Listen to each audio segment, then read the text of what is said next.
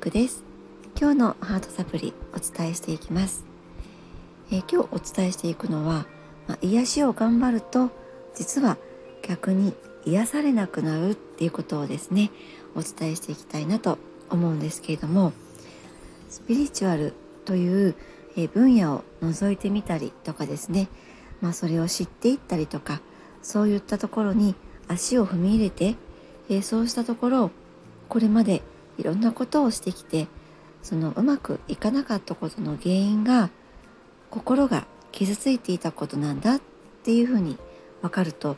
その思った以上に自分は癒しを必要としているんだなっていうこともまた分かってしまったっていうことってね結構あったりするんですね。でそういう時って今度はまた新しい目標に向けて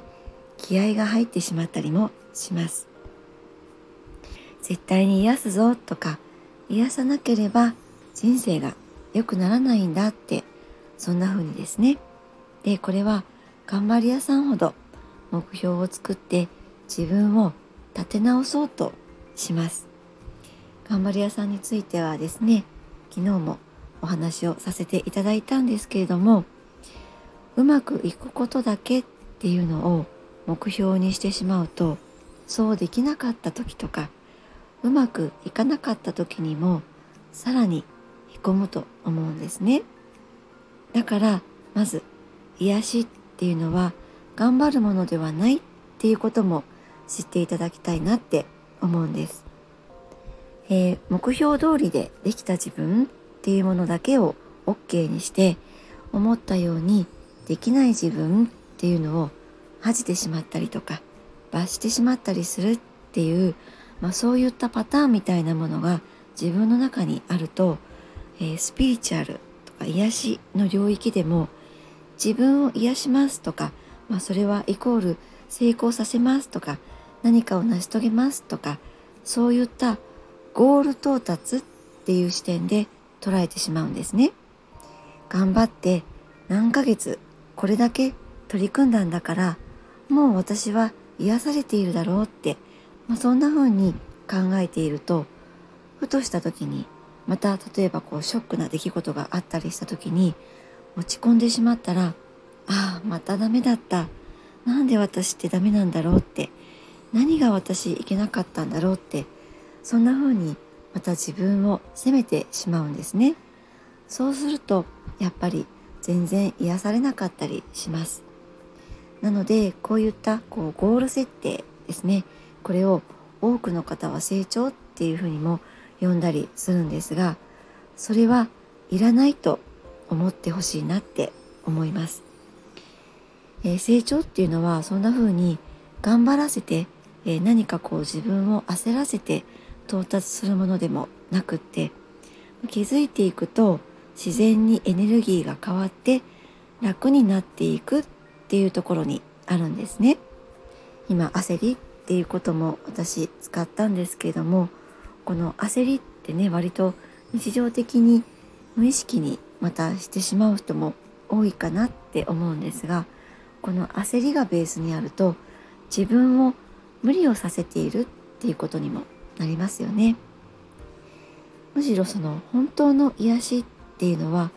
目標通りにできた自分それだけを OK にして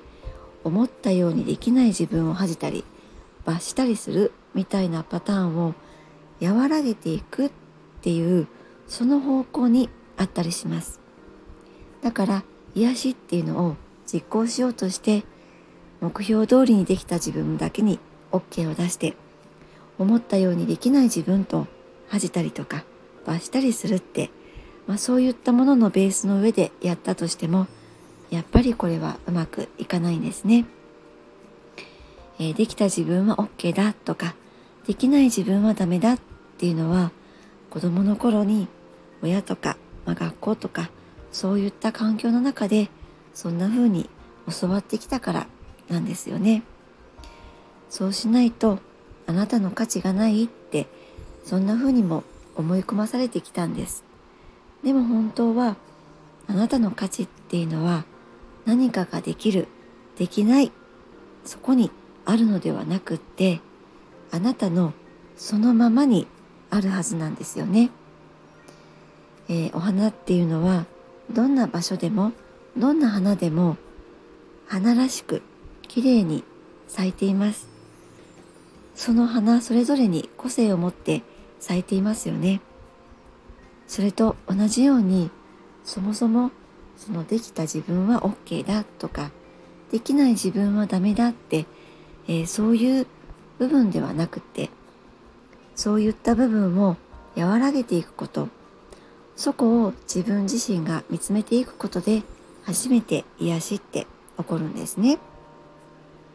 はい、えー、今日のお話はいかがでしたでしょうか？この続きはですねちょっと間が空くんですけれども来週の月曜日にまたお伝えさせていただきたいなと思います。明日は体とスピリチュアルの関係についてお伝えしていきます。今日も最後までお付き合いくださりありがとうございました。しずくでした。